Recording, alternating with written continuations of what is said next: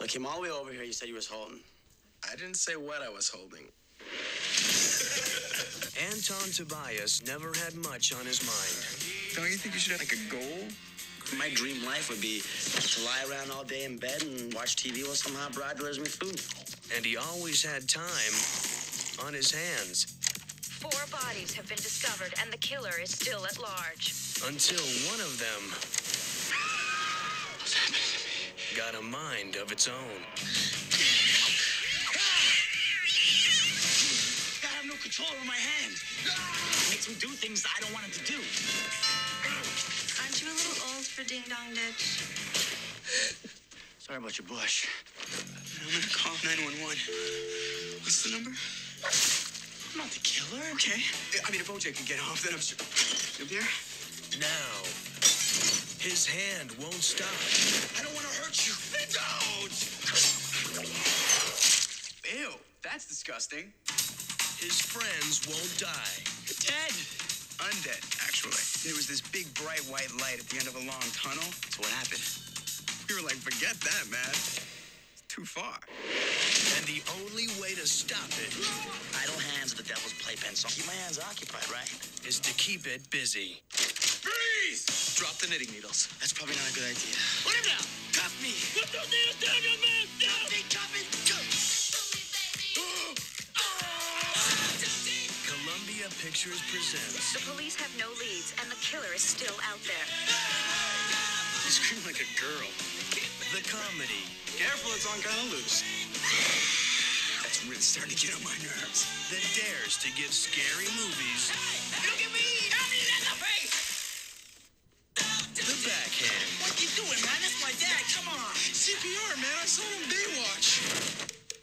something there, bud? Idle Hands. The touching story of a boy and his hand. Kinky. Fly for a white guy. What is up? Welcome to the Heart Guide Media Podcast. Well, no, the Sight and Sound Podcast presented by Heart Guide Media. Um, but yeah, here we are, and we're discussing Idle Hands today from 1999. We have uh, Sean Chongo Henderson and of course Eric Scott Tyler on to discuss and have some fun. What's up, guys? What, what is going on? Happy to be here. So, before we get into the film, seeing that we're doing a 1999 film, we're going to do a battle year of the same year, 1999. So, if anybody's unfamiliar with battle year, we take two films and or uh, albums, music albums, but this this time we're only doing films uh, from the same year, and we do a a, a pick 'em. You got to pick between the two, and you can either give your reasonings or refuse to. Uh, you cut out there. Did I miss something? How? I said we're doing battle year, and yet it's a pick 'em. You have to pick between the two two movies that from the same year. Perfect. Yeah, I'm down. Did we lose Sean? Did we lose Sean? Go. No, I'm still here. He's still here. Okay, Perfect. perfect. Great, great news. All right, so battle year, 1999. We spare no. uh we, we we cut right to the chase here, and I like it. So 1999 battle year. Here we go. Now for both of you, Blair Witch, the Blair Witch Project from 1999, or Sleepy Hollow from 1999. Sean, I'll let you lead it. Ah, shit. I'm kind of aiming towards the Blair Witch Project. Going Blair Witch. All right. Yeah. What about you, Eric? Uh, you know what? I, I will say I, I do love Blair Witch. I have a good memory of, of seeing it in the theaters with my brother and, and the famed Chad Halsey. Um, but I'm actually going to go Sleepy Hollow. I think uh, I, I really love that movie. I think it's uh, it's a lot of fun.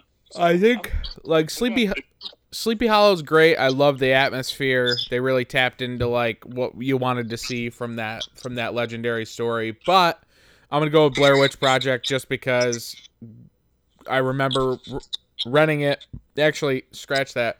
buying it, I believe I uh, I my parents bought it and I watched it and you know it was all promoted as it was real. So it took about a year or so before I realized that it wasn't real. So and it kind of had a it, it had a fun impact on me. So I'm gonna go with Blair Witch. I like it. I mean, it's really tough. I mean, I feel like I don't know. I just, I mean, I love Blair Witch, and I thought it was obviously innovative for its time, and it sparked the whole subgenre. But uh, yeah, I'm gonna stick with Sleepy Hollow. I thought it was great. Yeah, I had a lot of fun seeing it in the drive-in uh, at the old West Rome in the day as I'm trying not to cough. Yeah, that seems like it'd be fun to see it in the drive-in. Actually, You saw Blair Witch in the drive-in. Is what you're saying, or Yeah. Sleepy Hollow? Oh, that's awesome. That's right on. All right. Here's uh, another one: The Ninth Gate with Johnny Depp, or Stir of Echoes with Kevin Bacon. This is an easy one for me. I'm gonna go with uh, the Ninth Gate with Johnny Depp. Your Sean's favorite Roman Polanski. I'm actually going to pick uh, Stare of Echo with Kevin Bacon. Yeah, I'm going with Sean. I'm going Stir of Echoes. You guys can't separate the art from the human. Ah, I mean, I can more than anybody, but That So- movie actually creeped me out when I was a kid when I saw that. So Stir of Echoes? Why? Because you drank all that orange juice? I know I thought it was fucking good.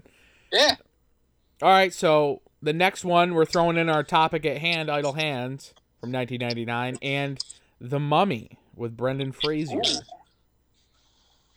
All right, this is another super easy one for me. Idle Hands for sure. I don't even know if I've ever seen The Mummy in full with Brendan Fraser. Really? B- BT has the Blu-ray box set. You Yeah, went? you know what? I don't know. Those kind of just didn't. Uh, they never. Uh, they never tickled the old pickle. I, I just never really gave You them a went and saw the Tom Cruise Mummy, but you didn't see the Brendan Fraser Mummy. All right, for, they have literally nothing to do with each other. It's They're both remakes of The Mummy. yeah. All right, first off, have you ever seen the original Mummy? Uh, yeah. Come on. Is that's a remake? The Brendan Fraser one is a remake of the original Mummy. BT always kept on saying that's the remake. Of I mean, the it's called The Mummy. The Mummy. Uh, that doesn't mean anything. It's not the. I just never. I love Brendan Fraser. Shout out to Brendan Fraser really quick. That guy's a man. But uh, yeah, no, those never on my radar. I think Uh, I think you would like the uh, the the Mummy from '99. I think you should check it out. It is good. I, I definitely will. Isn't there? There's like how many of those? Three or four? I think there's three and then two spin-offs. Wait, like spinoff? Well, Scorpion King. Oh, I forgot about those. What's the one with my boy Jet Li? I love Jet Li. Number three, Yeah, that was the third one. something with dragons. You don't like Jet Li, Sean? No, I, I like Jelly. Yeah, you better. Expendables. Did you say you like jelly? I do like Jelly. The only thing you can name from jelly is the Expendables. Jesus, Sean. Um. Yeah, I'm going Idle Hands. Per- I mean, you. Uh, I hope. Oh, yeah. fun. This was a very easy one. I know hands. Perfect. So now we're gonna stray a little bit away from horror, and I'm gonna go and hit you with Boondock Sa- Boondock Saints or The Matrix. Uh, Boondock Saints for me. I was obsessed with that movie for a little bit. It's great. And in the fourth grade, I was obsessed with The Matrix, so I picked Matrix. The Matrix, I understand why it's so like it's huge, and I know there's a new one coming out, a lot for it. But and I love Keanu, he's the man. But I don't know, I never really held them in like some amazing scenes. The cinematography is crazy, but I just never really held them in like super high regard. I'm in the same boat. I would go. Uh, I like The Matrix. I've only. I can honestly say I've only seen it in full once when I was when it came when it came to HBO and like whenever winter 2000, a year after it came out. Um, but Boondock Boondock Saints like is amazing, and I love that film. Yeah, I mean it's. It also sparked one of the greatest uh, intros to a metalcore, hardcore song ever, and uh, with Bleeding Through. Oh, 100 percent. I mean, tell me when you don't hear that, you don't fucking amped up. Oh, you got to. It was talk about cinematic mosh call. um, so two juggernaut teen films, "Never Been Kissed" with Drew, or "She's All That" with Rachael Leigh and Freddie Prinze Jones. Uh, I'm definitely going. Uh, she's all that. I'm a she's all that guy. Never been kissed. More of a BT thing. I think it's funny. David Arquette, of course, the man. Uh, but uh, I'm definitely she's all that guy. I mean, This one's hard for me, but what do you got, Sean? I am going to pick. Uh, she's all that. Come on, Matthew Lillard's in it. Matthew Lillard is yeah, in but it. you love David Arquette. He's in Never Been Kissed. Yeah, but Ma- after Sean's react- interaction with Matthew Lillard at the last Monster Mania, he has to default to every Matthew Lillard role, no matter what. That is true. He pretty much he was in love with you, and he Yeah. he, he pretty much acted like I was a leper. Like I was trying to talk to him, and he just looked at me like I was a moron, and then. Because he saw me, that's why. But I still love him. But uh, he was just kind of like I don't know. Maybe he was just thinking about other shit and didn't listen to what I had to say. But uh, He liked your shit, though. yeah, afterwards. Uh, but yeah, he definitely loved you. You should probably meet him again and see if he wants to hang out. Yeah, No, why to the Halloween party? for real. Is he going to be at that Monster Mania coming up here? No. We can get uh, Christina Ricci to come over. That's probably not to happen. Oh, Jesse, did you answer that one? Uh, this one's hard for me because I love both, and we have Sean Whalen as a smaller role and Never Been Kissed. Merkin ain't jerking, he's working. Um, and also obviously David Arquette, legend. But I'm going. She's all that. Just not just for the Matthew Lillard cameo, but we got Paul Walker in there. Uh, Freddie Prinze, but Rachael Leigh is my girl. She's she's been my girl since Josie and the Pussycats? I mean, Josie and Pussycats out. She was. I was already full Rachel Lee Lee Cook. Uh, I mean, Fanboy, Rachel but- Lee Cook's been in like four movies, so it's not like you're, uh, you know. she was also in a New Found Glory video, so show some respect. Hell yeah. She's an icon of the times for sure. I mean, you're in She's All That. Didn't that? Who who uh, watched this He's All That thing? Is that is that a spin-off of the of the movie? That's actually a sequel. Was it like a? Uh, it was like a sequel, and you didn't realize it until halfway through, and then you saw something from the movie. But no, uh, Rachel McAdams is like right at the beginning. Rachel McAdams. She's, she's Sure. in. No, it's whatever. Rachael Leigh Cook. Thank you, Rachael Leigh Cook. So Rachael Leigh Cook is Lillard. Lillard's in it too, right? Yeah. Does he play the same character, the the real world dude? Yeah, but now he's like the principal of the high school. Wow. Hmm. What about Freddie Prinze? No, he he, he bailed on her. Knocked Well, listen. left. He he's married to one of the, the my one trues. So Also, Jodi Lyn O'Keefe is in it too, who also appeared in Halloween H two O from the year prior. What a fucking imagine being in those two films in the late nineties. oh yeah, she's killing it. I just want to point out that Jodi Lyn O'Keefe is probably one of those people that one of those women that my brother is randomly obsessed with. I was just gonna say I've definitely heard, I've definitely heard his voice say, "Oh, it's Jodi Lyn O'Keefe" a million fucking times. He's got like a, a little list of like seven female actresses he's obsessed with, like Brit- Brittany Murphy. Obviously, we know why known as like his number one, but uh, Jodi Lyn O'Keefe is definitely on that list. I can almost guarantee it. Yeah, one hundred percent. It's like one of those. It's like uh, you what Yuli Lomo is to some people. Uh, but I digress. So yeah, that wraps it up for Battle Year. That was a good one. Battle Year is always super fun. I love doing those. All right, boys, let's talk some idle motherfucking hands. What a fucking film! And just I haven't watched the movie in a while, and I I know the film so well that I didn't need to rewatch it, but I am gonna watch it this month. But I gotta say, this is such a, a movie of the times. It it makes me just like appreciate that time period, the late '90s, early 2000s seeing the style where we get a fucking someone that's wearing like the fucking Gadzooks porn shirt, porn star shirt.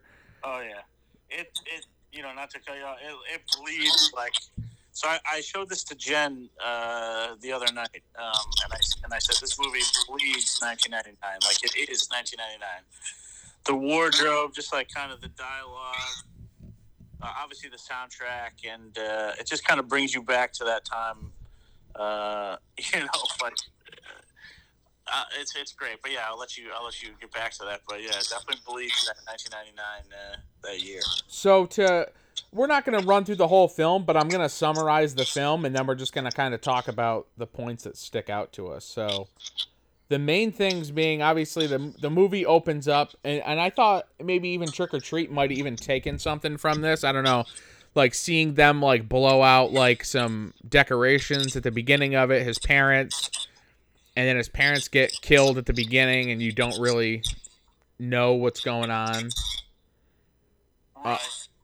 Yeah, I mean, I, I think the, I think the opening of it is really awesome because if you were going into the movie blind, um, you know, the first like whatever ten minutes of the movie, you it really you feel like it could take you in so many different directions. Like obviously, it's like a it's a it's horror, it's a, it's a comedy horror comedy, but like that first like ten minutes really sets a tone, and you kind of don't know.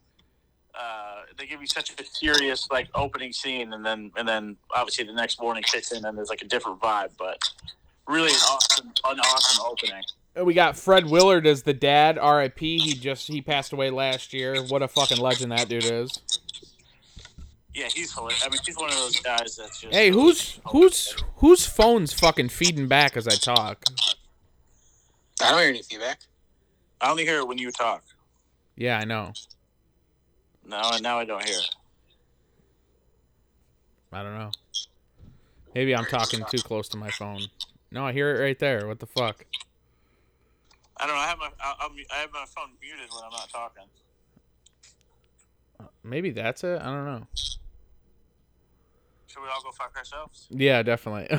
no. Should we Uh, put our, put our phones but we don't talk?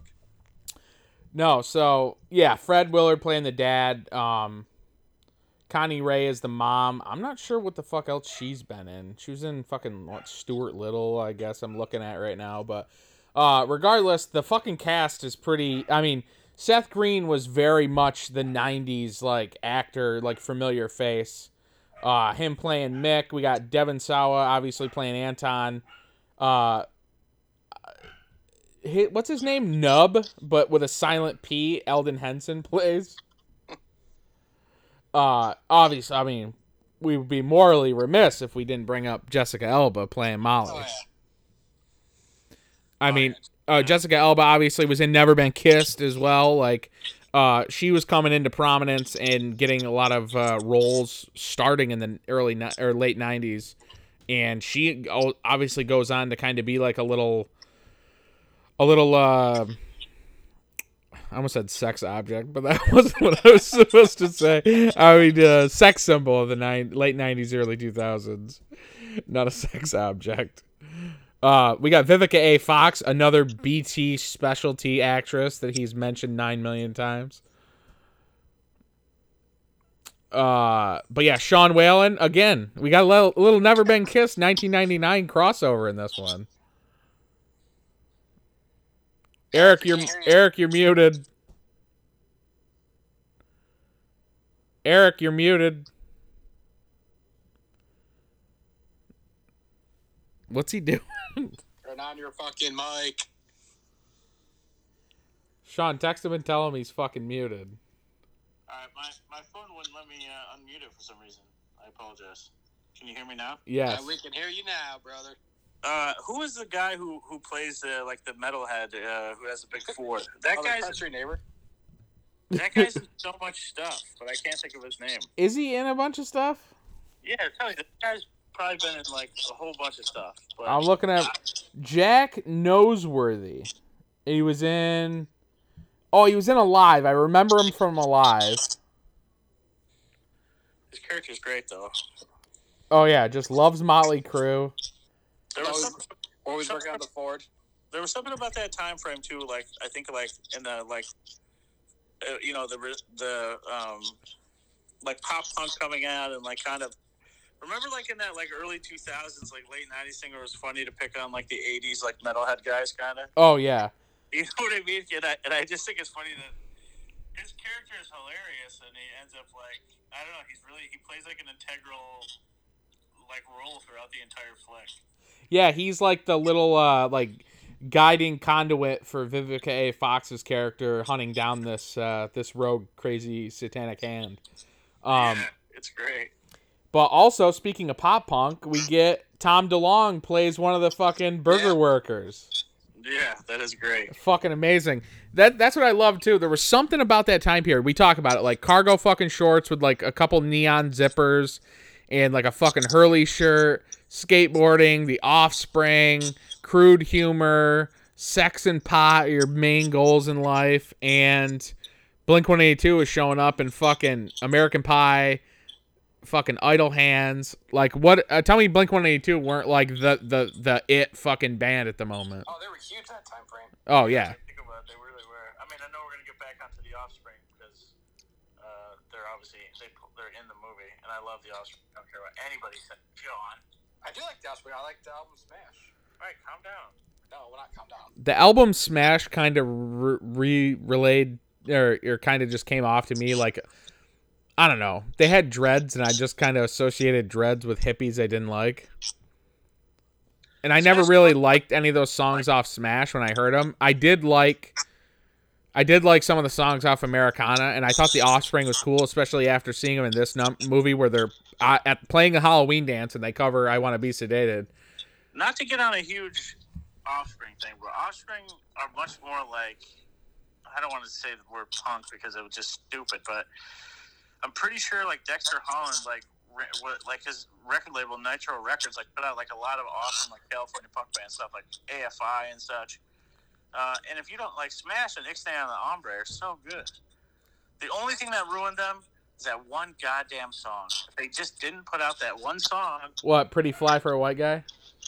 yeah, they they would have a completely different. Uh, people would look at them so different, but They do have some really shitty albums like after that song. you don't know. You didn't listen to them. Don't say that. I yes, I have. Well, all right. Which one? Which one? I don't remember, but I used to fucking listen to K-Rock back in the day. Which? All right. You just said you listened to the albums. That's not the album. I said I don't remember. No, Jen Nazel played Americana, and that's all you heard. Exactly. And Smash. He He goes, Smash and is also like their Smash. very, fucking very first record, pretty much like their second ever record. Like, so calm down. Don't talk shit on the Offspring. I But wasn't talking shit. One bad song and it ruined their whole. They have good songs after that. Just want to point that out. I did like that "Defy You" song from Orange County. But yeah, there's some good ones. I like the Offspring. Uh, All right, I'm, I'm, I'm going too far around the Offspring. No, no, it's all good. Uh, but yeah, Anton wakes like Anton waking up and like making the sandwich with the the blood on the knife always fucking like killed me.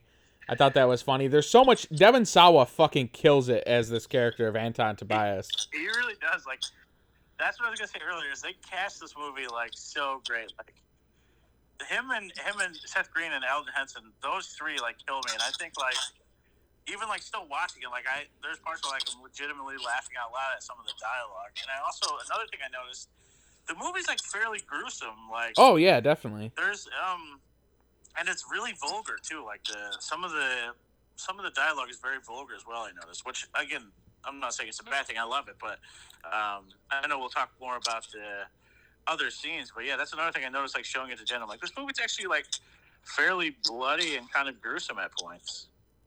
You know it's not fucking goddamn Terrifier. yeah it's not fucking some- it's not fucking something crazy but it, you know for what it was definitely pretty brutal No, it definitely is, and it mixes. It plays the horror comedy thing so well. This might be the most well balanced horror comedy, like next to like say the Burbs.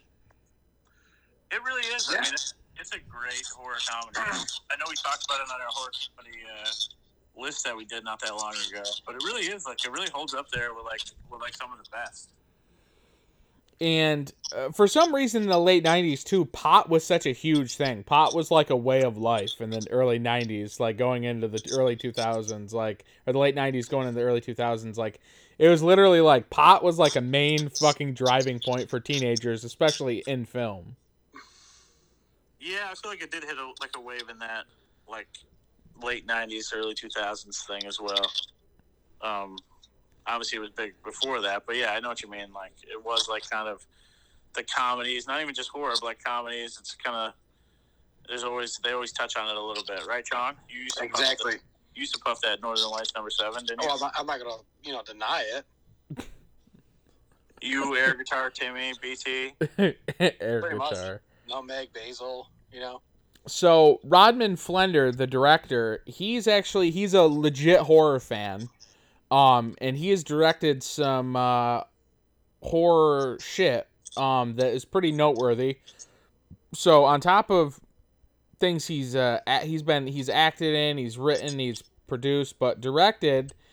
Uh, he ended up directing a couple episodes of uh, Tales from the Crypt. Uh, and he also directed Leprechaun 2. And he ended up doing what the fuck did he end up doing? Let's see. He did a couple episodes of Arliss. He did a couple he did 5 episodes of Party of 5 and one episode of Dawson's Creek. So he had his hands in the 90s uh, sitcom for real. Um, now, one contention I've had, and Sean and I have argued over this for years and years and years, is when after Devon Sawa ends up killing his two friends because he has the possessed hand, when he ends up killing Mick and Nub, when they come back to life and Seth Green has the also the makeup effects in this are so fun. The the beer bottle sticking in in Seth Green's head filled with like blood when he runs around is fucking hilarious. Um, but when he grabs the little bread cutter, the electric bread cutter, well, it's like it's really like an electric like turkey trimmer or whatever the fuck. Yeah. When he says, "Look," comfortable with it. when he says, "Look at me, look at me, I'm Leatherface," and grabs it, I always thought it was like a, a funny play of like, haha, he's got a little saw. It's like Texas Chainsaw Massacre because I don't think the average fan watching this film would know that Leatherface in Texas Chainsaw Massacre 2 used that little uh, like meat cutter, that little electric meat cutter, cutting up LG and cutting LG's face off in Texas Chainsaw Massacre 2. Now, Sean's contention is it was a direct like homage to Texas Chainsaw Massacre 2. I never saw it that way. But I and I, and but him being a legit horror fan, the director Rodman Flender, I could see why he would do that.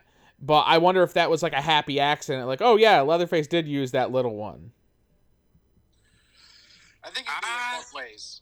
Yeah, for sure. Yeah, I don't know. It's tough for me to say. Like, I, I obviously, I'm, I mean, the only really familiarity I have with him is just like watching the special features on Idle Hands. Like, uh, maybe he did it. I mean, I think personally, like, I'm sure, like, if he did do it, like, on for both ways, like, knowing exactly that scene, like, he, pro- I mean, he obviously realizes that probably a good 80 to 90 percent of the people watching the film have no idea about that actual scene. You know what I mean? Right. So uh, they're just associating that being like a chainsaw, and him calling himself Leatherface. And then everyone's all laughing. Ha ha ha ha. exactly. But I So will- but I will continue thinking that's from Texas Chainsaw Massacre 2, and I will die that way. actually, you know, if Rodman, Find him on Twitter. if Ask him on yeah, Twitter. yeah, that would be actually that'd be a great Twitter question. Well, I don't have a Twitter, so Yes, you do. I don't. You have a, you definitely have a ghost Twitter account. I used to have a Twitter account, but I don't have one anymore. Why'd you get rid of it? Because Twitter is, is all right. Like, I don't, I don't need it. Why do you have that Facebook? That Facebook though that you don't tell anybody about? I don't have Facebook. I got rid of it. Don't lie. I only have an Instagram and Snapchat. Oh my God, you're against Twitter, but you have a Snapchat. Yeah, What do you do on Snapchat? I don't use it, but I have it. Why? Did you get snaps from the ladies? From the ladies and the men. I don't discriminate. At least no, none of us have Facebook anymore. That's true. I haven't in over five years. Actually, closer to six now. I am pushing a, ye- over a year. Yeah, but you still get on from time to time to poke a few people. Poke. Uh, anyway, back to back to Idle Hands. So we get, I mean, Sean Whalen is the cop, and the other dude looks so familiar. I for some reason thought it was, and I think it is the dude who was um in uh sometimes they come back, but I'm not sure. I feel like I've looked it up before, but I can't remember. Which dude are you talking about? Nicholas Sadler. He was in Twister as Kubrick. He was the other cop. Oh yeah. He was That in Hellraiser. Inferno. And yes, he was Vinny and sometimes they come back. I thought it was him. That's awesome. Uh Actually, I know that. Yeah. Uh, so I, I think I remember looking that up a while ago and then forgetting it and then thinking it wasn't him. Um, because he looks like he aged like a motherfucker from 91 to 99. But uh, shout out to Nicholas Sadler. I didn't mean to fucking take a shot at him. Um, He's a shit. But what a fucking uh, Kyle Gass is the Burger Jungle fucking in in here is the one of the Burger Jungle workers. Uh, just a, a load like you said, a loaded fucking cast. Um, this is written by Terri Hughes Burton, who I'm not sure I'm familiar with anything else he's written. Everything else he's written, I don't think any of it. He's written like a couple episodes of like Hunters and couple other shows. And Mighty Morphin Power Rangers, he wrote an episode. What episode did he write? I'm dreaming of a White Ranger. Oh, the white. I do love me the White Ranger. Now, what was the first time? Did you? When was the first time you guys saw Idle Hands? Uh, I ran it from Video King back in the day. Nice. What about you? Yeah, I mean, me and BT definitely watched it. I think it was a similar thing where we rented it. I know I definitely did not see it in theaters, of course. Uh, but uh, this I think I think I touched on this when we had the uh, the top five or ten list of the horror comedies, and I was very nostalgic. Me and BT used to watch this movie like all the time together. Yeah, I think that was like the case where we rented it. Um, you know, right around the time it came out, right after. How about you? So I remember this uh, vividly when I saw it. Uh, it was probably about it had it was spring of 2000 because I remember it was on H. It was like so you know how HBO, Showtime, Cinemax they would debut the new movie of the week on Sunday nights. Oh yeah. So they would do it on Sunday nights, but Showtime, HBO, I, I can't remember if Cinemax did it, but Showtime and HBO would do an encore of it on Tuesday night. So they did an encore of this movie on the following Tuesday night, and I stayed up to watch it, and I was so this is let's see, the movie came out in when April 30th of 99. Okay, so yeah, that makes sense cuz it took about a year for these films to get on HBO or Cinemax or wherever. So it was spring, it had to have been April or May of 2000 when I saw this um, because it was like I remember missing it on Sunday night and it might even been because of a pay-per-view. Um a wrestling pay-per-view. Oh yeah. Which one? No Mercy. I don't know if it was in spring, maybe it was like Unforgiven or something. Backlash. Um, but yeah, I remember seeing it then and wa- staying up and watching it. And I remember it not getting over with until like eleven or twelve at night or whatever, and being like just so pumped on how awesome it was. And then like being a, being familiar with the Ramones too, and then seeing the Offspring cover it, I immediately was like, I was like, I was familiar with the Offspring, and I immediately knew like right then I was like, oh yeah, I know this fucking band. They sing that fucking "Pretty Fly for a White Guy" song. What the fuck are they doing covering the Ramones in this what year movie? was pretty pretty fly for a white guy come out? Ninety nine. Came out in ninety now. nine. Did it? Yeah. Jeez, that can't be true. It might have been ninety eight, my friend. I don't want to hear anything more about that shitty song. It really that that song was- really is I think it was fucking. 99 'cause I think I got that CD for Christmas. What'd you say? I said it has to be like 99 because I think I got that CD for Christmas. So Americana came out in 1998, and the single for "Pretty Pretty Fly for a White Guy" came out in November 9, November 9th, 1998. So I was spot on. All right, calm down. Quit flexing. I'm not flexing. You know I'm good with dates. You've lost bets. You are great with dates. I will say, uh, I don't want to hear anything more about that song. it, it- it's the worst song maybe ever made, uh, but Offspring is still good. Shout out to Offspring. Um, more so, more so noodle, more so noodles than Dexter. Um, but yeah, this is it's such a just fun movie. It's all over the place, and it's uh, I mean, obviously we we got to see the Rob Zombie Dragula video. I think that was like what I was like most pumped on too because I loved uh I loved that uh I loved that record so much, and I loved Rob Zombie so much at that time. Still do. Uh, you but know, other music video we got to see too. uh, the fucking Rock that coochie, baby. Pop, pop that pussy by fucking Two Live Crew. You don't say the p word. Yeah, you can. Let it fly, Sean. All right. Wait, is the is is pop that coochie the edited The, version? cen- the censored version. That might actually sound better. Then pop that pussy. Yeah. Poussey, it's French. Um, so I mean, where does this movie rank for you guys? Like, is this something? If someone had to say, like, what would you give this movie on a scale of one to ten? Like, this movie's high up there for me. This is like an eight or a nine for me. All right, this is a sound like 8.5. I'm I'm in full agreement. Full agreement. It's uh, it hits all the, it hits everything for me. I mean, uh, if you you know, obviously it's got horror, comedy, fucking time frame is a, you know time frame we love.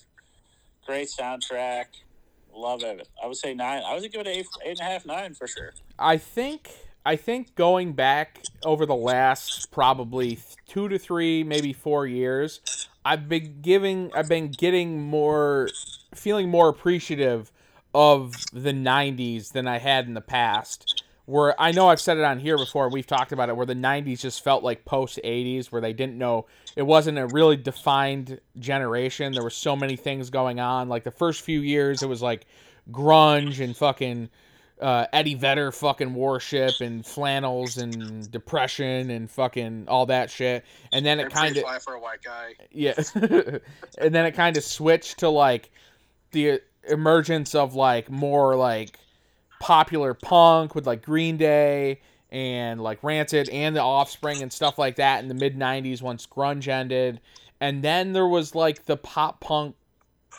bang in the early two or the early the late '90s rather with like you know the the Blink 182s and Goldfinger and all these bands. Um, and skateboarding like came became came back into prominence obviously with Tony Hawk's Pro Skater and the X Games being like huge and and all that stuff. And I think now the more that I look back at it just like being in like you know like 6th and 7th grade and having a fucking CCS catalog and stuff, I have more of appreciation of like that time period and thinking back to the records and the movies and and everything, especially cuz now everything is so like digital and stuff and there was still a little an- it felt like more of an analog real life that we grew up on. It was like kind of like the last the last like the second to last portion of before life became like internet obsessed. And i'd say that last portion was probably like 2000 to like 2004 or 5 and then once myspace like came in like full fucking force in like 2005 2006 life became maybe a little less fake a little less off or a little more fake a little less authentic. Everyone was living a life on the internet and stuff. It felt like you know 99 2000 it felt like people were still people and people were still a little more authentic than they became when they became on the when they you know became a, a face and an avatar and a profile and a different life on the internet. Oh, absolutely. I would agree fully. I mean, I think you're completely right. I think Yeah, like look at this shit that like we did growing up. Like we were like outside and shit, and like now I listen to people talking about their kids today, and they're like, "Oh, my son just sits in his bedroom all day playing Xbox." well, that's So- what i that's they sorry do exactly what you would do right now, Sean. Is what you're saying. I barely hop on my Xbox. we should probably play some mlb soon sean Yeah, you know, since Eric never got it. I don't like baseball. Oh, why? Because the Yankees got eliminated yesterday. It was two days ago. All right, sorry. Uh, but anyway, yeah, it just feels like like you got you guys were saying like you guys probably from what you remember going to rent this at Video King. Uh, you know, you would literally it was leaving the house, going to the store, either finding the movie or knowing that it was out and looking for it to rent, renting it, grabbing some candy or grabbing a fucking pizza, going back to Oh, the yeah, house, it, it watching like it was like an event. Yes, it was a whole event. It was like a you were committed to the process and like you think about like it's just like instant gratification has kind of killed the suspense and the enjoyment of some things as opposed to like okay idle hands is on netflix i can just watch it right now whereas before it's like oh fuck like you get fucking amped I remember getting amped to be like, oh fuck yes. Like when I get out of fucking school, I'm making Satch drive me to fucking Video King. I'm gonna fucking rent this movie because I know they got fucking got it. I'm gonna rent that movie. Gonna eat some fucking pizza tonight watch this fucking movie. And it's gonna be you get pumped like the whole day thinking about just watching a movie because it was a whole process going there and picking it out and smelling fucking smelling the fucking video store and fucking deciding what you were gonna eat and fucking going back. And it was a whole like event and it seemed like it, those things were more important back then.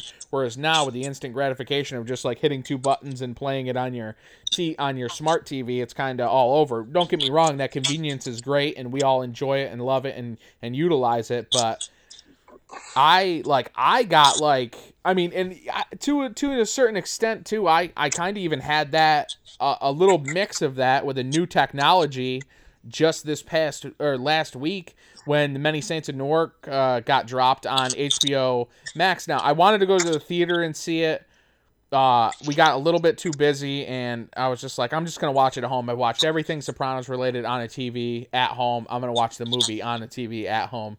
So, but it was like a whole thing. Like we literally like came down into the the the the media fucking crypt and came down here, sat down, uh had snacks, had our sodas, turned the lights off, turned the like little theater lights I just put on under my thing and watched the movie. It was like a whole event. And I think, you know, people like us, we still try to make even in a digital world and less analog world, we try to still make movie watching an event. Oh, yeah. I 100% agree. I think, I mean, I, as much as we do love the way things are now and, and kind of the convenience of everything, I feel like, well, and also nostalgia plays a huge role because we were younger and we were kind of like formative years getting into this stuff, discovering this stuff. But um, it's definitely different. That's why I like I like that. Well, you know, the three of us and, and my brother, and obviously people I'm sure listening to the podcast uh, as well we still try to do these things. We still go to the theaters. We still like have movie nights, even though we're watching movies like all the time. Um, I can't concentrate. Yeah, like I'm, I'll probably go throw on a flick after we get done with this podcast. Are you gonna look at your phone or the movie? I'm probably gonna watch. Well, it's a new episode of Creepshow, so I'm probably gonna pay attention to that. Remember when you were mean to me earlier, Sean? Now I'm trying to pay you back. What do you mean? Anyway, um, so yeah, it was. I mean, I think in this this movie is like right in that time frame of our youth where it's like it, it has that nostalgia of having you know renting it, having movie nights, and and, and making a much more like a a thing out of it. Yeah. I think that that definitely adds to it, but but I think we still do that with movies that come out now. You know what I mean? But uh, you know, that's that's the difference between uh, you know, uh, I feel like horror and any other genre. I was recently uh, listening to Greg Nicotero on the Eli Roth like whatever horror thing there. I, for some reason, that one's older. I never listened to it before, but I don't know. I, we hear people say this all the time, but like you're not. People aren't getting together for, uh, you know, and watching westerns together. Like as much as Right. Western, Right. not. There's not conventions. You know, people uh, don't get together for that stuff. I mean, horror is one of those things, and this being a horror movie, and in your eyes as well, both of your eyes, uh, just something. It's just something about that. You know what I mean? It's it's it's, it's just so great. It's very communal. Hundred percent. Now this this movie, the budget was twenty five mil. It only made four million one hundred and fifty two thousand two hundred and thirty dollars. So it was kind of a flop. it makes why me Did it, why did it cost so much to make this goddamn movie? uh, Offspring. Osprey contract. Oh, it's pretty fly for a white guy. Yeah. so fucking true. Um but no, I I think it had a I think it had a limited release. It had to have had a limited release. I don't think Glenn was playing it. Yeah, I was gonna say. Also, what are these motherfuckers thinking? This is a six point two out of ten on IMDb for ratings. Like, what the fuck? You can't follow that shit. You can't follow. No, I, I never do, but I always find it funny when I see that shit. Yeah, they rip apart. That's the problem. You know, not to get in a whole tirade about that, but like what people think is good and bad. It's so stupid. Like a movie can be good to anybody, even if it, even if it's like that. What is it? That movie we watched while you guys were here, Fatal Exam. That might was a worst movie fucking bad movie. That movie was dog shit. Well, yeah, but somebody might like it out there. You know. Oh, yeah, George in the background. So true. But yeah, any closing thoughts on on the film? I think it's just so much fucking fun. It's an amazing cast. Takes place at, you know, I mean, you know, it takes place around Halloween, so it's a, a movie that is very fitting to watch this time of the year. It's a great Halloween film. Yeah, for sure. Um, did we talk about like the special effects? Because special effects in this are great. Like, the special effects are actually like a lot of fun like especially i know it was uh partial cgi but actually this is a this is important for us to talk about the the great cgi that can be done when he throws the little saw blade at elden henson and his head falls off and rolls backwards and then it, his head like talks and obviously there's some green screen cgi stuff that go on with his head too i think that shit looks fucking awesome Yeah, like it's not really like noticeable either. what's that? Like it's not really like that as noticeable, like it being like a CGI scene. I want to say they literally use at one point when he is like decapitated, like the head is like animatronic at one point. yeah So it's is it is But, but like some of the other scenes, like that scene in um, at the dance at the end of the flick with the where the hand drops down onto Dexter Holland's head and it rips. fucking rip- up- Oh Yep. yeah. That's like such an awesome scene as well, and yeah, the saw blade scene is so good. Um, yeah, a lot of awesome special effects in this. So Greg Cannom uh, of Lost Boys fame and a million other fucking things, his special effects team worked on this. That's awesome. I don't think he did, but his special effects team did. I really give it to anybody. Uh, no, this is man, this is way off topic. Oh no, he was one of the makeup artists on there. So I mean, that's that's a, a testament, and he's a he really is truly an unsung hero in the in the makeup world. I feel like sometimes is Greg Cannom, uh, who did the fucking Lost Boys makeup, and I've obviously. I've, I've revered him and talked about him as much as possible, but he also did Blade. He did uh, Thinner. I mean, not that it matters, but he did Jingle All the Way. I don't know what special effects were in that one, but the, he did the fucking mask, like Mrs. Doubtfire. Like he's done. He did Drac. He did uh, a lot of Drac on Bram Stoker's Dracula. He did fucking. He was uncredited on Batman Returns. He did Alien Three. Like so, his he did Hook, like Subspecies, like Pit in the Pendulum. Like he's got quite a extensive Dick Tracy. Uh, I mean, the dude's. I wanted to rattle some of those off because I feel like we don't talk about Greg Cannom enough. Yeah, I mean he. Uh, I mean those were. I you know I'm not gonna lie. I didn't realize that he uh, he helped. He worked on all of those films. I mean that's all star cast of films. So Yeah. um, you know Some of these guys just fly under the radar and they're not as well known. that's what I was gonna say. Especially even if you think about it, even like guys like us who who are we're really into the genre, like. You have like your guys who are really famous, like you know your Savinis and your and, uh, and like your Nicoteros, like you're, you're you know your well known guys. But there is a an insane amount of special effects artists and companies who, uh, you know, pumping out so much good stuff that I really un, un you know, nobody really talks about it. No, they- think they don't. It's definitely good to bring light to those people, especially like we just did. So Yeah, it's exa- exactly, and and the, all the effects in this are so fucking fun. And to get a movie too that isn't like, oh, like this is a straight up horror movie with a crazy, all kinds of crazy splatter effects. It's really not, but they get all those effects and they nail them, while it having it be a horror comedy. Like I feel like they, I'm glad that they didn't try to, they didn't ease back from the the gore and the the effects just because it was more of a comedy horror. Right, that's what I mean. Like watching this recently, like I said, the, it, it's super. It's really gory, and it's the, the movie's like it's it's like I said, it's vulgar. It's uh, it's it's great. They kind of mix everything, and they do it really all so well. Like, uh, and that's what makes the movie so great. Like I said, all that stuff just blends. So, if if we can recommend anything, we recommend watching this movie. Especially now's the time. Now's the month to watch it. October. Now's the time to watch it. It's a blast of a fucking movie. Please check it out. Uh, any closing thoughts? Yeah, I was actually reading a few trivia stuff before we end things.